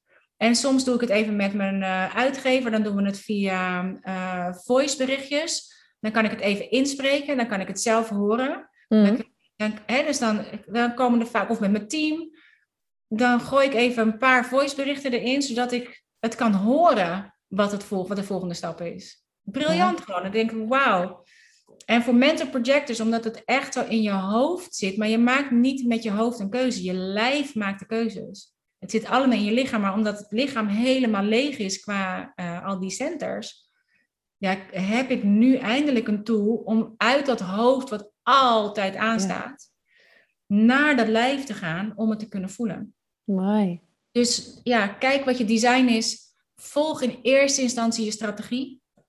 Een strategie van um, ofwel het initiatief nemen en informeren, ofwel uh, wachten om te, om te reageren voor de generators en de manifesting generators. Wachten op de uitnodiging mm-hmm. en het wachten van een hele maandcirkel um, voor reflectors. Dat maakt alle verschil. En daar gewoon mee experimenteren. En je zal zien, je, je beperkte overtuigingen komen vanzelf omhoog. Want je bent zo geprogrammeerd. Er zijn, het is ook echt, human design gaat voor een heel groot gedeelte over deconditioning. Ja, al, die conditionering, al die conditionering die wij hebben, die gaat, ja, daar moeten we ons eerst weer van ontdoen. En dat komt vanzelf omhoog op het moment dat je gaat wachten op die invitatie. Want je denkt, ja, de, zo gaat, dit, dit gaat toch nooit werken, want ik doe niks. Wij hebben het allemaal gekoppeld aan doen, doen, doen. Maar dat is niet voor iedereen zo. Nee. En waar, want uh, de Pockets Full of Joy heb je natuurlijk helemaal besproken, maar waar kunnen ze die ehm, bestellen of kijken? Wat, wat, wat... Je kan sowieso via mijn eigen website, loenista.com. Uh, je kunt via True Colors. En ik heb nog wel, ik ben van social media af, maar er staat nog steeds mijn, mijn uh, feed staat nog steeds open, omdat een aantal van de illustraties die je kunt scannen in Pockets for Majority mm. naar een IGTV waar ik iets uitleg over het kwantumveld of over. Dus het staat daar nog wel. Ik ben daar alleen zelf niet meer. Dus de enige plek waar ik ben is op mijn website. En met name en waar ik fysiek uh, weliswaar via uh, de computer aanwezig ben, dus bij mijn Joyriders elke vrijdagochtend. Um, om gewoon Box voor met Joy te bespreken, maar ook dingen over human design te bespreken. En, uh, dus daar, en dat is, werkt fantastisch voor mij. Ik heb niet meer het gevoel dat ik overal uh, post heb liggen of dat ik overal ergens op moet reageren. Het is zo lekker rustig. Dus, en als je dus die joy, als je, sorry, als je die pockets full of joy, dan kom je, eh, kom je in die Joyriders. Uh, ja, dan krijg je een mail van de uitgever met een link naar de bonus die erbij zit. Er zit een Art Journal e-course bonus bij, zodat je uh, allerlei ideeën op kunt doen over hoe je, je je boekje kunt vullen, je werkboekje kunt vullen. En daar zit ook een link in naar het klaslokaal van de Joyriders. Dus die krijg je bij uh, bestelling gewoon bij je bestel uh, bevestigings-e-mail. Mhm. En daarin vind je de linken naar het klaslokaal en naar je bonus. En daar zit je met allemaal Joyriders die allemaal. en je, je kunt ook, en dit is waarom ik die introductie over human design erbij heb gedaan. Je kunt ook aan je chart zien wat voor soort student je bent. Hmm. Of je een uh, sociale student bent of dat je een geïsoleerde student bent. En een sociale student, dat zijn degenen die altijd in de interactie zitten, die het leuk vinden om op elkaar te reageren, die echt, echt met elkaar leren. Maar de geïsoleerde student, die vindt het veel lekkerder om gewoon te kijken, om een soort van ongezien mee te kunnen doen. Wel mee te doen en wel baat hebben bij de groepsenergie, maar die zichzelf van een afstand houden. En dat is dus helemaal prima. Je gaat dus helemaal volgens je design. Want dit is natuurlijk ook vaak, zeker als je in online programma's zit, zijn natuurlijk altijd bij die, die overal zijn en altijd aanwezig zijn en altijd van zich laten horen. En dat een ander vaak denkt, oh, ik moet ook meer aanwezig zijn of ik wil dat juist niet. Of, uh, of daar een oordeel over hebben. Of daar... Maar dan heb je gewoon een ander design. Je bent gewoon anders uh, designed. Dus daarin kan je ook zien, wat ben ik voor student? Mooi. Dan, en dan kan je volgens je eigen design en volgens je eigen student zijn, kan je zo meedoen aan, ehm, eh, aan kan je wel onderdeel zijn van het geheel en meeliften op de energie, maar dat je eh, het helemaal op je eigen manier kunt doen. Super mooi. En eh, in, in de manifestatie magazine, waar ik dus de koffer voor gemaakt heb met jou. Ja. Superleuk. Um, uh, daar staat natuurlijk ook jouw, jouw rubriek elke keer over human design. Dus als dat, en uh... superleuk in het eerste manifestatie magazine. Dat heeft Minke echt heel cool gedaan. Een superleuk interview. Hmm. Vind ik ook echt. Ik denk dat, dat zij misschien wel het op de leukste manier Kijk, want het verhaal verschilt niet zo heel erg, want het is gewoon het verhaal. Maar de manier waarop zij het heeft opgeschreven, vind ik hmm. echt superleuk. Leuk. Echt ja. superleuk. Dat vond ik ook echt, als je alle reacties terugkreeg van alle anderen, degene die daarin staat, in, dat, in die eerste editie. Unaniem van wauw, wat goed geschreven. Oh wauw, zo mooi. Wauw, wat een mooie foto's. Iedereen was er zo content mee. Ja. Je kan echt zien dat het Manifestatie Magazine uh, gemanifesteerd is. Voor, maar serieus, het is zo'n mooi voorbeeld van met elkaar, de juiste mensen bij elkaar komen, allemaal met de juiste energie erin, alleen maar mooie dingen maken. En het is gewoon voelbaar in het magazine. Het is echt, ik vind het echt, echt heel tof. En ik ben echt dankbaar dat ik daarvan uh, deel mag uitmaken. Ja, echt heel leuk. Ja. En ik, vind, nou ik heb zelfs al het gevoel dat ik onderdeel ben van het team. Ja, zeker. Dat, dat gevoel, terwijl jullie natuurlijk echt het, het manifestatieteam zijn. Maar ik dacht, nee, we zijn echt iets moois aan het creëren met elkaar. Ja, ik denk dat wij met z'n vieren ehm, echt wel inderdaad het, het, team zijn. Maar wij doen het niet alleen. Hè? Nee. Wij, wij, wij, hebben het magazine gecreëerd met iedereen die erin staat sowieso. En uh, bijvoorbeeld ook Laura met de mastermind bijvoorbeeld. Hè? Die we, we doen dit niet alleen. We, doen dit met, we maken dit met z'n allen. Want net zoals die foto maken, die, dat, dat kan ik niet alleen. Daar heb ik Sophie voor nodig voor de visagie. Daar had ik jou voor nodig. Hè? Dat, we samen, dat, dat is echt een samenwerking. En dat, dat komt samen. Ja. En als het samenkomt, dan zie je dat het, dat het goed is. En daar ligt de magie. En dat is het mooie ervan. Het is echt, echt, echt, echt heel cool. En Laura is ook degene, want dat merkte ook op het manifestatie-event dat uh, sommigen naar me toe kwamen en zeiden van ik weet niet uh, hoe laat ik geboren ben. Ik kan mijn, mijn uh, omdat ze uit een, of geadopteerd of weet mm je. Mhm. maar Laura had gezegd, oh zeg maar dat kan ik wel even vragen aan mijn mastermind. Mm. Dat vond ik zo cool. Ik dacht, oh ja. wauw. En zij staat er ook zo steady in dat ze denkt, ja, ik zou denken, oh dan dat zou ik heel moeilijk vinden om daar, ja. daar dan ook zo stellig over te zijn. Maar zij heeft echt heel, oh, zo, dat kan ik wel even voor je vragen aan mijn mastermind. Briljant ja, ik vind het prachtig. Ja, ik, ze heeft één keer bij mij een, eh, een, een, ja, hoe noem je dat, een reading, weet ik eigenlijk niet. Maar toen mocht ik, uh, heeft ze een vraag aan haar mastermind uh, gesteld. Voor mij, nou ja, dat dacht ik echt van. Dit, dat kon ze gewoon niet weten. Nee, dat kon gewoon niet. Hè? Fantastisch. Ja. ja. Ja, ja echt ja. leuk. Ja, en dat zie je ook met selfies die we maken. Hè? Vorige keer was jij er ook bij, mee, bij, uh, bij, de, bij de andere covershoot. Ja. Maar ja, iedereen zegt, ik heb meerdere keren gehoord van, jullie zijn echt een eenheid. En dat is de eenheid van de energie wat wij maken. Absoluut. Absoluut. Ja. En, het, en het komt allemaal helemaal, het wordt allemaal letterlijk zichtbaar. Ja. In de, het is gewoon, dit is echt materie geworden vanuit het antimaterie in het kwantumveld naar de werkelijkheid is dit het resultaat. En het echt. En dan zie je ook, het is, ik vind het ook een heel mooi voorbeeld van als wanneer je ergens met heel veel plezier aan werkt, dat ook wanneer het manifest is, dat dat plezier, daar zit nog steeds dat plezier in. Want je kunt er ook heel hard voor werken en je kunt hè, met, met een hoop uh, wet van actie, kan je er ook heel ver komen. Alleen als het gaat op, op gaan, gaan, gaan en pushen, pushen, pushen, dan komt nooit de voldoening die je denkt dat je zou hebben als het dan af is. Dit is zo'n mooi voorbeeld van er helemaal aan werken. Gewoon echt pure joy om eraan te werken. Zoveel plezier. Zoveel um, voldoening, letterlijk. En dit is het resultaat. Dus ik vind het echt een heel mooi voorbeeld van... Uh... Ja. ja, want dat zei iemand tegen mij. Praat je nou weer al over het magazine? Oh, moet ik er hele dag over praten? Want je maakt iets en je wil gewoon ja. dat, ja, maar het is niet uit verkopen of zo. Nee, je wil gewoon, je weet dat je iets moois gemaakt hebt en je wil dat gewoon vertellen. En, En ja, of, of je er wel voor of niet voor betaald wordt, ja, dat maakt, eigenlijk, dat maakt helemaal niet uit. En dit, wat een mooi voorbeeld. Dat is net zo'n mooi voorbeeld als waar we het net over hadden. Dat, weet je, je krijgt natuurlijk heel vaak de vraag, uh, zeker in business, wat zou je doen, zelfs als je er niet voor betaald zou worden? Omdat dat vaak aangeeft waar jouw echte passie ligt of waar je echte talent ligt. Maar dit is er zo eentje. Dit is er zo eentje waar iedereen gewoon belangeloos, vanuit pure joy en, en oh wauw, we zijn zoiets cools aan het maken, gewoon aan het creëren is. Ja. En dat is ook, vind ik echt een mooi voorbeeld, dat geld uh, niet de drijfveer is. Het is een bijproduct uiteindelijk. Ja, het is een ruilmiddel, het is energie. Ja. Zit, in, ja, zit in de energie en de, en de voldoening van het creëren van iets cools met elkaar. Dus echt, ik ben heel, heel dankbaar dat ik daar onderdeel van ben. En uh, dat ik helemaal aan de basis sta van de creatie hiervan. Super tof.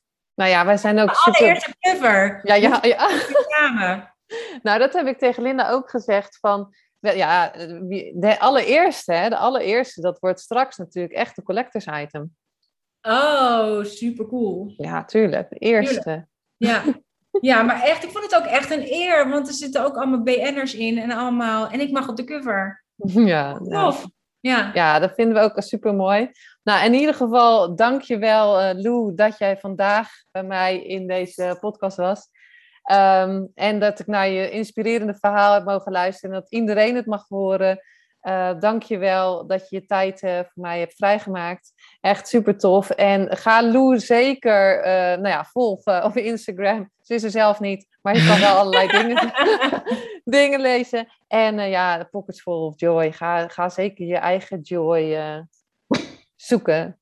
Ja, Boemetje vindt het ook. Vind je het ook, Boem? Boemetje ja. gaat lachen. Oh, hij uh, ja, en dankjewel ja. voor de invitatie. Echt, ik hou er zo van om hierover lekker te bomen en, uh, en elkaar te spreken. En, en zeker als mede-projector is dat natuurlijk één groot feest der herkenning. en, uh, ja. en voor mij als mentor-projector zalig om zo lang met je te mogen praten.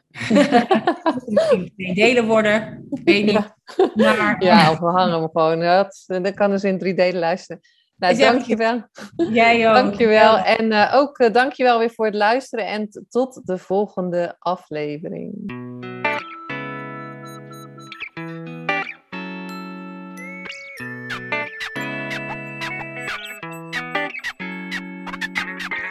Superleuk en dankjewel dat je weer luisterde naar een aflevering van je Fotografie Business in Beeld podcast. Vond je deze aflevering interessant?